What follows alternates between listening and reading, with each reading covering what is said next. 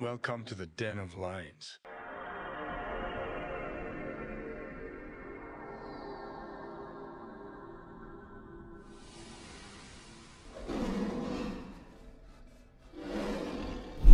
Hey there. Thanks for coming back by. You, whoever you are, it's good to good to see you. All right, story time. Here it is, the beginning of my second trip. So if you haven't heard the other Storytime episodes, um, it's not necessary, but this has been led up to by the other previous ones, just in terms of context. So I use this platform called Workaway. You can find it on workaway.info. And it's a platform where you basically elect yourself to work with somebody else, a family, a single person, a couple, whatever, on really whatever project they've got going on. I've done 16 of these overall, first on my eight trip, and eight on this second trip here. And so I ended up going all the way to Orlando, Florida, as far south as I went. It wasn't my last workaway I did, but that is as far south as I went in Florida. I spent about a month and a half in Louisiana and then the other two and a half months in Florida. So today, I'm just going to kind of talk, and whenever I feel like the episode's done, then I'll finish it. but I've got eight points here, and I just wanted to let you know the situation. You know, give you an idea of what was going on and what this is even all about in case you're hearing this one for the first time. I really wanted to go to Florida and I want to do it again. Florida is gigantic and Florida is very pretty. Parts of Florida are super interesting and I feel like I overlooked a lot of it just because there's so much space. And I wanted to get south. Hopefully, sometime in the future, I'll be able to go to the Keys on a road trip doing that. I don't know if I'll do Workaway um, to the same extent that I've done on my other trips, but it's a great platform, so why not take advantage of it? Anyways, I started in Louisiana. And the first place I went was Opelousas. Opelousas, or Sunset, which is maybe 30 minutes north of Lafayette. So I drove six hours down from Texas. Well, I went across first, across and then down to Lafayette. And my experience of Louisiana before then had only been one instance prior when I went to PCB for spring break one year. And we just kind of cruised through. I didn't even really take notice of much, and we certainly didn't stop and hang around. My time in Louisiana before all this really amounted to maybe, I don't know, eight hours worth of just driving through it and through it again to get back home. So, knowing that I wanted to get to Florida and I had to go through a couple states, Alabama and Mississippi being the other two, I wanted to spend some time in those areas or that area, the South, you know, right on the Gulf, and just acclimate, see what's going on. Why do people live here? What's worthwhile? And what should I look out for if I were to come back? All these sorts of things. I also thought it was somewhat romantic. Like, there is, of course, the Southern charm that you've probably heard of, but I thought Louisiana had a certain, I don't know, like home cooked feel to it. and I don't know exactly what I was expecting, but I just wanted to see what the fuck was going on in Louisiana. So I set up three destinations there. The other five were in Florida. And I set it up based on geography. So I was really just kind of helping myself out. I wanted to give myself the opportunity to stop in places that were close to big cities and were also along the path to where I was going. So it's like I had to pass these people's places anyways it wasn't even far off from the road I would have taken otherwise, had I just gone straight through. And so this whole trip was really planned that way. A large part of it was based off of how convenient all the spots were for my ultimate route. And it really worked out in my favor. I liked that I did that. I think I got exposed to the things I wanted to get exposed to, and you know, had I seen something that looked really, really appetizing, then I certainly would have gone out of my way. But from my first trip, I learned that sticking to my path instead of deviating and just going all over the place for everything that I thought looked cool, just kind of going with the plan that I had and, um, you know, not accommodating as much to go outside of it, ended up making the whole thing a lot smoother and it was just way more straightforward. Anyways, back to where I started, which was in Sunset or Opelousas, Louisiana. And this was the first time I had been into Workaway in like two years. So I felt like, yeah, I had an idea of what to expect, but there's also this like, I don't know, maybe excitement that came along with it.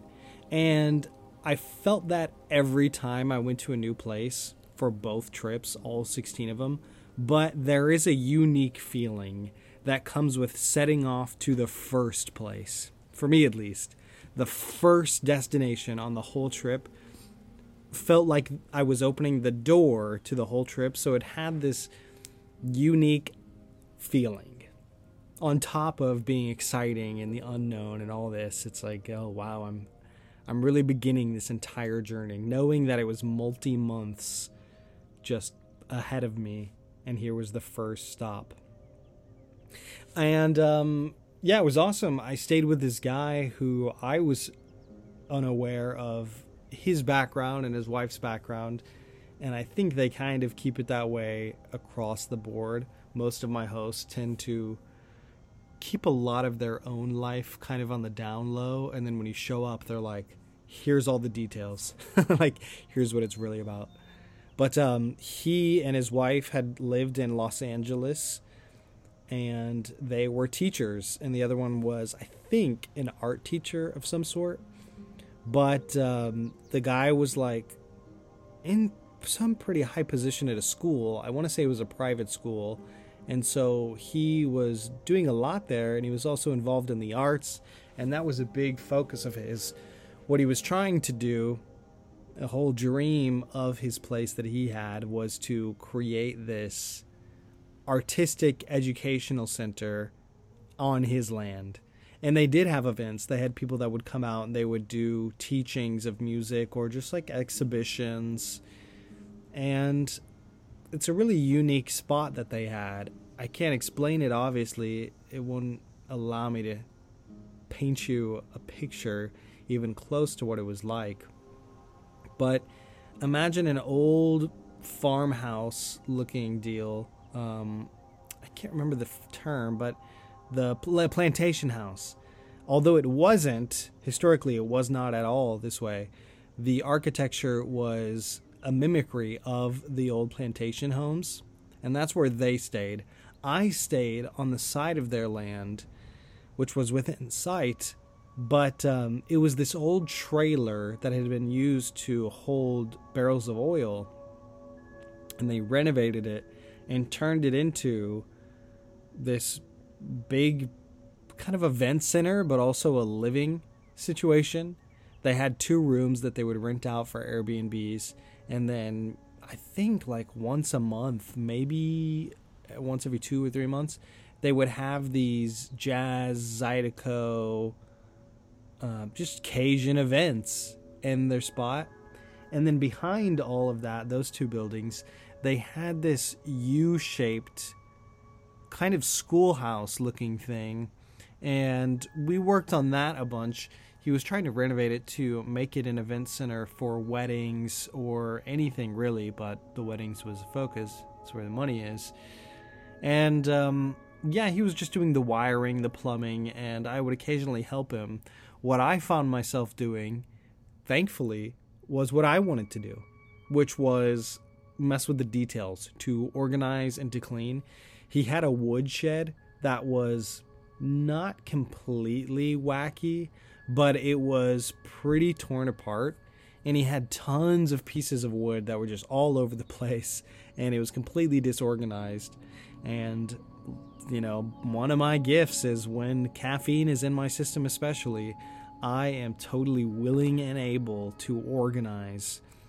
And so that's what I did. I just like really got into Coffee Zone every morning. It was so exciting to get that coffee and then go organize for like five hours. And I would just put pieces of wood where they needed to be. I created a whole system on my own and I had to sort through everything and recategorize and clean up. And it was very enjoyable. just, um, what's the, the term? Not detailing or listing, but just notating like this is this this is this, this is where the big wood is you know like making it clear when you look at it you can see and read that uh, that's what's going on. I ate pretty close to the land at this place. They had a lot of fruit trees. I can't remember the name of the fruit but it's basically an orange and anybody from louisiana knows what it is uh, Samo- no I can't remember. I think he starts with an S. Anyways, I would just kind of eat the fruit that was laying around, and I ate a lot of rice. I ate close to the culture for sure. Mm. Really, a big thing that stuck out was I was listening to Mac DeMarco a bunch. And so, something I like to do, which I realized about halfway through my first trip, was listen to an album while I was in a certain place the realization was that album then becomes a storage of the memory of sorts. So when I would listen to the album in the future, I could recall so much of my experience from that time in that place previously. And um, I didn't choose beforehand. I was just listening to music, and when I happened to shuffle on to a DeMarco song, I thought, hey, this is pretty sweet. I like the way it fits with everything. So I listened to uh, This Old Dog, I think that's the album, just over and over and over while I worked at this guy's place. Excuse me, this place. And so now I have associated that whole period of time with that album. And it's really special because I have access to it in a way that I don't feel like I have access to with other memories. It's like it's seasoned with certain feelings and emotions, but it was also packaged nice and neat, and it's just one whole chunk. So that was that. It was a good time. Um, I thought I was getting haunted at one point. Uh, it was kind of crazy. There was just like raccoons and I think a mouse at one point just making noise. And being at somebody else's land is kind of spooky when you're on your own there's so much of the unknown. I went to Louisiana, right? I'm away from home. And then I'm also just in some other guy's house, sort of. And like living there and just like, okay, I hope everything's good, you know? and uh, yeah, everything was good, obviously. So I said thank you to them, moved on, and went to the second place, which was in essentially Lafayette but in a small town called Scott, which is like the northwest corner of Lafayette. And it was rough living, man. It was like as close to off the grid as you could get, but it had pretty much all the amenities that you would get on the grid because he was on the grid, but it was very off the grid style living. So this guy had a FEMA shelter, which was used to house people after natural events, and this one was from uh, Katrina. It was left over, and when people get displaced because of these disasters, they're put into these FEMA shelters, which are like makeshift homes, and it's really two rooms. You walk in, and there's like a big living area. And then there's this very short hallway which leads to a small room. And there's another room for a bathroom. But um, yeah it's just like a rectangle essentially and you're not supposed to make that your place of residence technically he didn't live there he had residence elsewhere but he did live in the FEMA shelter on that land. Um, he spent so much time there that it pretty much was where he lived. But as far as the details and everything goes, he didn't live there. you know, all his mail went to a different area, and on paper, he lived somewhere else. So that was interesting because I had been looking into housing and, you know, living on my own land and being off the grid, housing solutions, like all these different things. And it made me realize that there are workarounds, there are loopholes, and it is possible to be in a unique situation that normally isn't allowed, especially if you are out of sight and out of mind. So, driving by, you saw none of this, which was interesting because he wasn't out in the country. He was like across the bridge, basically, from the city. Like, he was on the other side of the tracks, just around a couple corners.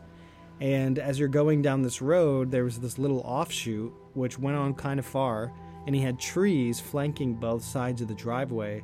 So you could only look so far back, and then it was just kind of like green. But once you actually went down there, you could see that hey, somebody's living here. um, yeah, it was just like it was very down to earth, I'll say, but it was um it was rough because there were some situations where I felt like I wasn't too happy with the accommodations. But then on the other hand, I was very satisfied with my treatment. And um, even more so with the work we were doing. The work was satisfactory, it was fulfilling. I felt like I was learning a bunch. My host made a point to teach me a lot. Um, but it was also easy, you know, considerably both in difficulty and then in the time spent doing it. The guy had his own life. He was 10 years older than me, and he was dealing with his own relationship with who is his now wife. Um, so he had other things going on. You know, his focus was not just on the land. And so it was really nice to have that ability to tap out and go explore, go do things I wanted to do, to study, to enjoy my time there. Um, we lived, well, I lived in a bus. There was an old renovated bus that had been parked on the property, and it was mostly gutted and then refurbished, but it was more of like a motel than a hotel remodeling. It had electricity in it, which was great but the things were kind of makeshift and older, and the bus itself was not completely foundationally sturdy. It wasn't bulletproof. And so there were lizards and hornets, and unfortunately, a rat. The rat became such a huge memory of this whole trip for me because one night I am staying at the place, of course, right? I'm staying there, I'm sleeping, everything's good. And um, I had been, I believe, sleeping in my car because the bus wasn't prepared yet, which I had no problem with. I had foreseen that I was going to sleep in my car um, on the trip. So he was like, hey, listen, the bus isn't totally cleaned out yet. Um, some stuff went on. We just it's just not where it needs to be, but we'll prioritize it soon. But in the meantime, you know, you can sleep on the couch, whatever, whatever. I was like, no, it's cool, man. I'll sleep in my car. Like I've got a whole, I've got a whole deck going. you know, it's stacked. I'm ready to go. And he's like, all right, cool. And one evening, he's like, hey, listen, um, I'm gonna head out tonight. I'm gonna go stay with my girlfriend. At that time, it was his girlfriend. I'm gonna go stay with my girlfriend overnight there, so you'll be good here, right? Just on your own. And I was like, yo, yeah, no problem. He's like, okay, cool. You know, there's some food here, stuff. You can have whatever, hang out. You know, just I'll see you tomorrow, I guess. I was like, all right, dude, sounds good. And everything was good. we had cleaned up the bus at that point, so I was like, all right, first night in the bus, like I'm gonna be alone. But um, you know, I'll be in the bus now. I've got more room. I've got electricity in there, lights. Um, I think you had a fan in there too. It was just a better situation than sleeping in my trunk. and um, so I thought it would be. But again, the foundation, I guess, had holes in it, or maybe it was coming in through the engine, which had been gutted out, and it was finding its way through the front paneling and then into the car or the bus. But here's what happened I had been laying, hanging out, I think listening to a podcast maybe, falling asleep, and just feeling comfortable generally. Like it was cold out, I had a bunch of blankets on, I was ready to go to sleep. It was dark, and although we did have electricity and lights, it was it wasn't like a whole lit up environment. so my body's just totally ready to go to sleep. All the stimulus was saying it's time to go to bed. And I'm dozing off and then I feel this pressure on my foot. And I'm half asleep at the point that I feel it. So I'm thinking, okay, you know, maybe just uncomfy. Like the blanket is too heavy on my foot and it's it's weighed on me to the point where now I notice it. And so I kind of like rustled my feet, again, still half asleep, just thinking that it's just like discomfort and I move my feet a little bit and like move to the side. And then I feel it again and I was like, "What?" And I open my eyes and I notice that there's something on my foot So I flip, I like kick, and then I hear boom, hit the ground, and then scurry off. And I was like, whoa, what? What? What? Freaking out. Still half asleep, just unsure, like, what even was it? I thought maybe it was a cat. Did I freak out the cat on accident? Because he had two of them. And then I'm thinking, like, no, no, no, that was not a cat. There's something in here. And I lean over the bed, I'm looking by the bedside. There's nothing. I don't see anything. I don't hear anything. And then I stand up and I hear more scurrying. And I look up. I'm at one end of the bus, which is the backside. And I look down to the front of the bus where the steering wheel is. And in a, in a bus, there's that part, like the railing where you grab onto and then you can open the window and then you have to pull it down. Well, below the window, there was this other railing, which I think was natural to the school bus, but it was like a handrail or something, maybe. Anyways, it was along the left side of the school bus as I was facing it from the back looking forward. And I have my phone in my hand and I turn the flashlight on my phone on and I point it up just down the hall of the bus, and I see on that kind of um, railing a set of eyes, and it was a rat bigger than I had ever seen before. Now, this wasn't a subway rat, this wasn't a New York City uh, metro rat, so it wasn't some kind of mutant freak, but it was big. It was uncomfortably big, and its belly was huge. So I cursed at the rat. I was like, what the fuck, dude? Why are you here right now? Like, so gross that you were on me, first of all. You know, I get it. I'm warm. You know, you're checking things out. You probably smell me a little bit or something. But, dude, what the fuck? So I'm talking to it and I'm cussing out. I'm like, dude, fuck you. Like, why are you here? And then it starts to take a couple steps toward me. it's like looking at me in the light. Its eyes are like shining back at me. The flashlights glare, and it's just slowly taking steps toward me. I'm like, no, you know, like no, fuck you, dude. Do not be here right now. Why are you even here? And I'm I'm tired. It's cold, and I'm alone because the guy's gone at his girlfriend's place. So I'm like, what the fuck do I even do? And you know, I just felt like there's no way I can go back to sleep. Impossible. I'm not sleeping in here tonight. So I had to kind of make enough noise to get it to scurry off back into the inside, like the guts of the school bus, disappear.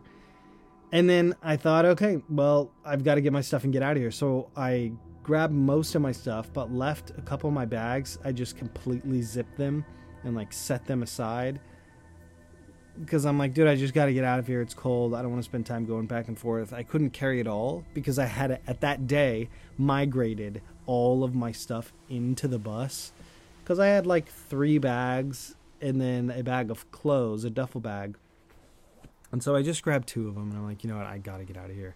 I went to the main house and I wasn't fully um, tutored on how to use all of his electrics and all this stuff. So I tried to turn on a light. I didn't know what was doing what. I didn't want to go in his room, you know, breach of privacy kind of thing. And I'm just like, man, what the fuck, what the fuck, what the fuck. So I end up going back over to my car, and I'm like, all right, I guess I'm sleeping in my car for the rest of the time here. and I did. He came back the next day, and he was like, how was your sleep? How's the bus? And I was like, well, it was good until it wasn't. I explained the situation to him, and he was like, "Oh, dude, I'm sorry. You know, fuck. I guess that happens." And I was telling him about the rat, and he was like, "Yeah, um, it's probably a female rat, and she was probably pregnant if her stomach was that big." I was like, "Oh, okay. Well, jeez." And um, he was like, "I guess I got to take care of it, but you know, that's what the cats are here for to try and mouse and keep those guys away." It's like, yeah, I understand, you know, that's just, that's nature, that's country. And I understood from when I had been in the Missouri homestead kind of deal. Um, there was one point I was sitting on the chair, a chair reading, and I looked over onto my shoulder just perchance, and I see there's a brown recluse just crawling on my shirt. I, I dusted that thing off and said, "All right, I'm done sitting here. no more of that." And so same thing, it's just like that's life. That's life. Like that rat is real. They really exist in nature and they will come up to you. You know? But um, the rest of the time there was pretty cool. It was nice. We went and helped a bunch of his friends many times, going onto their land, doing whatever. And there was what seemed to be a big like gift economy in that area at least people would do things for each other as gifts and really doing it truly out of friendship. And the other person would just want to extend their hand back and be like, Look, well, here, I want to give you something. And a lot of times it was fruit. It was lush, as you may expect. Louisiana is pretty lush. And so a lot of people have fruit and nut trees, like tons of pecans everywhere. A lot of persimmons, um, I can't think of that citrus.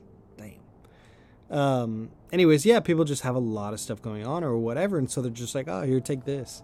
One time we were driving, and my host, he was a term I can't remember, but he was um, basically working with plants and trees. He knew them very well I don't want to say he was a horticulturist. He was something else. But he could identify pretty much everything all the time, no matter where we were. Um, he would just be like, oh, yeah, this is that. Look at that. Look at that. Look at this leaf type. That means that. Anyways, we're driving, and he's always on the lookout. He's always turning his head left to right as he's driving, looking at different things and for different things because he would do a lot of wild foraging. We uh, foraged a bunch of mushrooms. We foraged nuts. We foraged um, coyote squash or chayote, coyote squash, which is just a type of squash, and then we pickled them. And what I'm getting to here is at one point we managed to get our hands on a bunch of persimmons. I didn't even know what persimmons were. I hadn't heard of the name even until I was in Louisiana. Which I'm so happy I spent time there. Like it's just this whole world that I didn't even know existed and it was right next door. So, anyways, we're driving and he sees this big persimmon tree in somebody's yard and it's full of persimmons. Like they've not been picked at all. So he's like, oh, interesting. Okay, we got to check that out. But we had to go help his friend do something and he said, on the way back, we're going to stop here and I'm going to ask that guy if he's home or whoever answers the door if we can get some of their persimmons. So that's exactly what happened. We went back on the way there. We parked, went up to the, the door, knocked on it, and he was an old guy that answered. And he said, Sir, I noticed you have a beautiful persimmons tree, and there's so many persimmons on it. I was wondering if I could just maybe fill a basket of them with it. Fill a basket with it of them. and the guy's like, Oh, yeah, of course. You know, I'm older. I can't really get up to the tree anymore to pick them myself. My wife used to love persimmons. I'm, you know, kind of indifferent about them.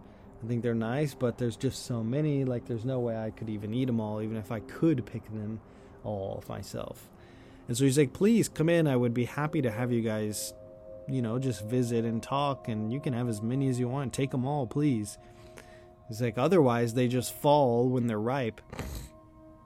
And when they're ripe, they get really squishy, and so they just fall onto the ground, and there's like this huge red mess just all around the base of the tree. And so we're like, all right, cool. We ended up filling, I think, three baskets full of persimmons. And then we just talked to the guy, and he told us about himself.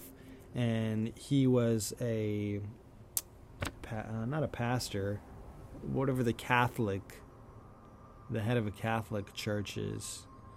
I can't remember the name. And then he just told us about his life.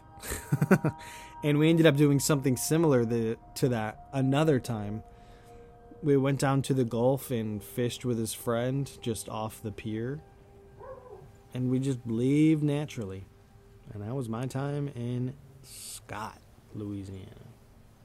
Now, the next place I went to was my last destination in Louisiana. And I drove pretty much the rest of the way across the state towards Florida and stopped in a place called Lacombe, which is like an hour north of New Orleans or New Orleans, whatever. I stayed with a man named Tom. And up to this point, I had not seen another Workawayer. I didn't even see another Workawayer here, but it was such a big part of my previous trip seeing other people, like other foreigners who were in the US traveling and using this platform and we all lived together and you know, we shared culture and stories and had a good time. I was so excited for that. Again, this time around, and I felt like, oh, I missed it on the first two. You know, maybe this third one's to have somebody. And I believe he was supposed to have somebody. And I was expecting there to be somebody up until like a couple days prior. He mentioned, hey, not to happen. It's just to be us. So I'm like, ah, okay. Now, this whole trip is on the heels of me having lived in Denton for a year. And if you don't know any of that, the context of it, if you want to, you can listen to the My Story episode, which I believe is number 11 on this podcast. And I talk about it at length. So I'll say with brevity here that my time in Denton was filled with rejection. I deeply wanted to create a relationship with any woman.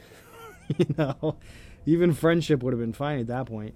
But it was just relentless, unending rejection over and over and over. And that's life. But I had gotten to a point in my seeking of relationships and then in my own res- relationships that already existed that I was being put on the back burner that there was really no appreciation, um, just a lot of being ignored and overlooked. And so that was a time in my life where I felt like nobody is on my team. There, it's just me. And if I don't make a point to treat myself well and to have that positive self talk, then there's nobody.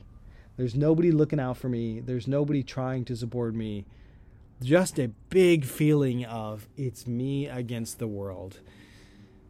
And the world is not really fighting me, they're just totally indifferent. Like nobody cares. it was shitty. It was so shitty. And so I was excited to be on this trip because I got to meet a bunch of people who were into the things I was into. So many of the people I was running into didn't care. They didn't give a fuck about the things that I cared about. They didn't have the same interests. Maybe some of them did, but it wasn't voiced. It wasn't even uh, reciprocated when I voiced those sort of things. I tried to meet people. It just did not work out. So I'm so excited to work with other Workawayers and to meet these people out there that I knew felt the same way I feel about, you know, lifestyle and all these things. And yet I was missing all of them. They just were not showing up. Couldn't find any of them who weren't my hosts. My hosts were cool people, but besides the guy who I had just been with and Scott, the bus guy, most of them were much older than me. And so was Tom. But Tom ended up being the first person who I felt like in such a long time was on my team. In fact, in my writing here, I wrote that Tom was my first cheerleader. He was the first person I had come in contact with in like years who I got the sense that they actually wanted me to succeed. They admired me and they wanted me to continue doing good. And that just felt so great. it felt so great. He was an older guy. Um, as of next month in March, he's going to be 88 years old. So when I met him, he was 85, maybe 86. And um, he had his wits about him. He sure had spunk. He had fire. He really had his mind still but his knees had been damaged from jumping out of planes so much. He was in the Air Force, and so he got exposed to a lot of the rough outcomes that come with being in the military. And a lot of what I did was just helping him clean up, but in very broad sense. So it wasn't like cleaning, like sweeping. It was just like hey, I've got all these things that are, you know, out of place. They're not where I want them to be. So I just need you to move this. I need you to clean this window. I need you to take up this wooden board and then put in a new one. I need you to, you know, go do this thing over here. And it was just like all over the place, kind of tending to little things. He ran or runs praise God, he's still alive. Hopefully, I get to see him for his 88th birthday next month. He runs a cultural heritage center, which is recognized by, I want to say, Discovery or National Geographic, but I think it's Discovery. And it's all about like Mesoamerican. When I showed up, he was like, Are you native? Are you Indian? And I was like, oh man, you know, I don't know. Um, I've never gotten that before, but it's possible. My grandma is from Mexico. And he was like, oh yeah, you look native. And it turned out my sister ended up getting like a DNA test maybe a year or so later, year and a half later, and she found out that we are, in fact, 12% native. So good on him. He certainly knows his stuff. It was interesting because his whole house and the property functioned as a sort of museum to that culture. And I'm not entirely certain why. Maybe he told me and I can't remember, but I think he was just fascinated by it. But here he was, a you know, five eight, five nine, blonde hair, blue eyed, white guy who just appreciated the culture and so built his house this way around it. And what I want to tell you for this trip, which will finalize this episode, is what he told me about why he even lives there, why he's doing what he's doing. He served his community a bunch. He had a bunch of placards and awards and recognitions by the local area and other mm, organizations just of the services that he had rendered them as a volunteer or supporter, whatever. And, um, you know, we got to talking, and he tells me the story of how it led up to that point. And what happened was this he was a young man living in Los Angeles, and he was living a fast life. He said he didn't expect to live to 21. He was around a lot of fast living people, people doing drugs and living lifestyles that were just. Um, you know, perhaps the norm at that time in that area for that sector of people, people involved in show business like Hollywood, these other things. And um, he said he found himself in a situation where he was basically out of it. Like he was in the gutters, kind of literally. He said he woke up and he was just torn apart from all the drugs he had done. And um, he kind of got nursed back to health by this guy who was like a sensei of sorts. And I can't remember too much about that part, but it led him to getting clean in all senses of the word. And he got a job working, I want to say at this architecture firm, but he was doing something more along design and not so much architecture. And he also had to enlist because at that time was the Vietnam War. So there was a draft, and every male of age had to enlist by law. But he's working this job with design and he's spearheading this project. And one day he ends up at Disney World because for some reason, whatever they were working on was going to be implemented in some sort of entertainment thing or some sort of theme park. And so they were just at Disney World, like doing something. But he comes into contact with Walt Disney. And this is totally true. He showed me a picture of him and Walt Disney together in Disney World.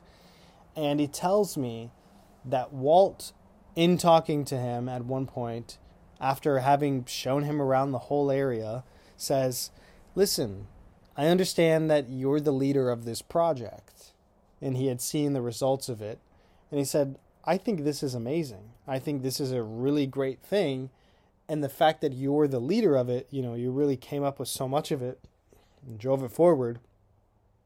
I want to hire you to work for me at Disneyland or Disney World. I can't remember which. I think it's Disneyland. I want you to work for me at Disneyland. And he said, Listen, Walt, I would love to do that. Truly, I would love to do that. It would mean you know, more than everything. But I got drafted. I have to go to war. I have to go serve. And Walt said, Okay, I understand. Totally understand. It's an obligation you cannot get out of. When you get back, there will be a job here waiting for you. And so Tom said, 100% okay. Yes. When I'm back, I will come back to Los Angeles and I will work here for you, with you at Disneyland. But then something crazy happened. He's in the Air Force, and at one point they're flying over. I can't remember the um, the East Asian Sea. They're flying over some ocean. I can't remember the name of it. And they get into the situation where their power goes out. And so they're convinced death has come upon them because they left off, an, off of an aircraft carrier, which was in the middle of an ocean, and now they're in the sky with no power.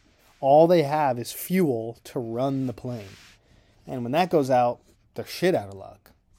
So they're convinced they're going to die because they don't know where they are anymore. They have a general idea, but they don't really know where they are. They cannot fly to Japan because Japan will think they're an enemy because they have no way to communicate, they have no radio. And if they fly in at this time, there was like all this heightened tension. They're like, if we try to fly in, we're going to get shot. There's just no way we're going to survive. That was like their last ditch effort was to try and fly to Japan. We can't fly back to um, America. We're too far. We are too fucking far to try and fly to America. We do not have enough fuel. We will crash into the ocean and certainly die we cannot go into Vietnam because that's our enemy. They'll kill us.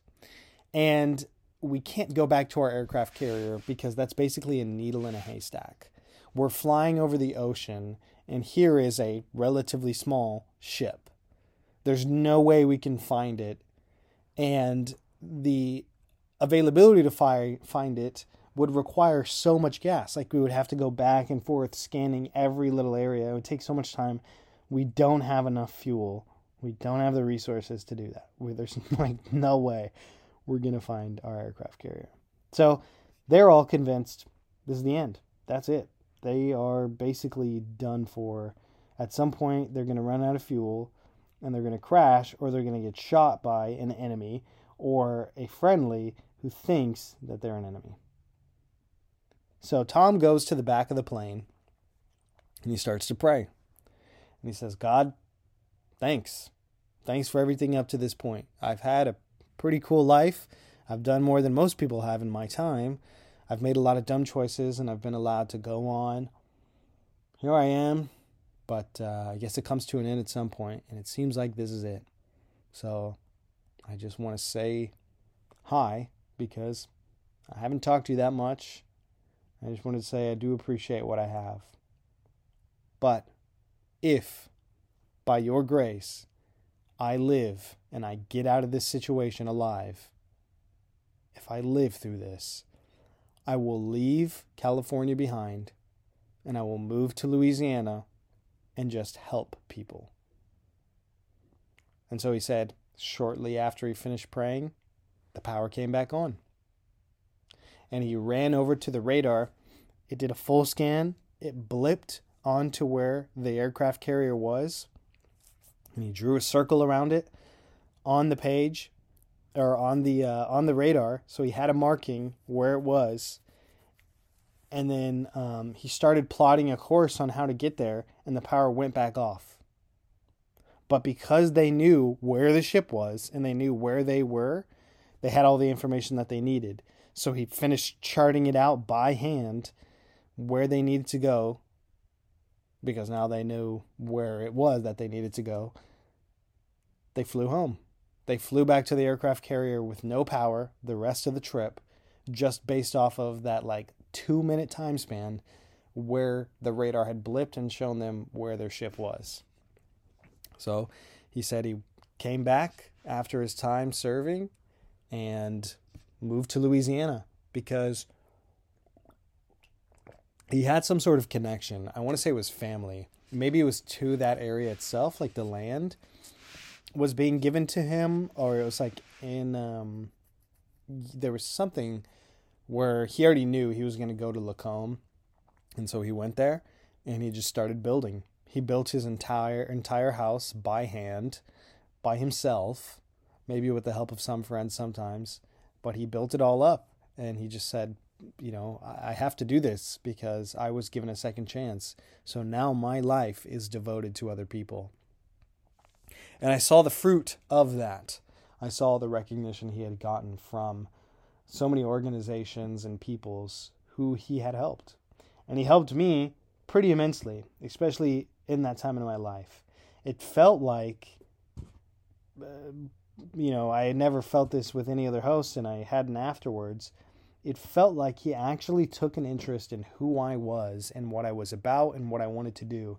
And he affirmed so much of what I was interested in and doing, all these things. And he just supported me verbally and, um, you know, like emotionally was like, hey, look, you've got it. You've got what it takes. I think you're something. I think you can do it. I think you should do it. Let me know if there's any way I can help. And it was so refreshing because for basically the three years before that, I felt like there was zero of that. I felt like there was zero support. Truly, genuine support of somebody who didn't want something back from me besides seeing me succeed. So, Tom, thank you very much. Um, he was a funny dude. Funny, funny dude. He is a funny dude. I talked to him the other day. Um, yeah, and that's an amazing thing too about the whole workaway deal. It's like you can end up creating connections that go far beyond the week or two weeks you spend in an area. On my way back home to Texas from Florida, he was one of the people who I was able to stay with on my way back because we had a good connection. And then in, some years later, my cousin ended up getting married somewhat near where he lived in um, Covington, Louisiana, just outside of Covington. And so I called him up again and I was like, hey, dude, I got to go to Covington for a wedding. Do you mind if I stay with you overnight afterwards? He's like, yeah, of course. so, yeah, Workaway is just, it can be a very, very special thing. It's almost as if, and I got this sensation so many times on both trips, it's as if you were being nudged forward the whole time by taking a risk and going for it, you don't need a safety net. You don't need to bring your own safety net because the universe or whatever pins one up for you and there's no way you can vault through it. I ended up getting so much more than I anticipated, and I will get into discussing that in the next Storytime episode. So until then, peace.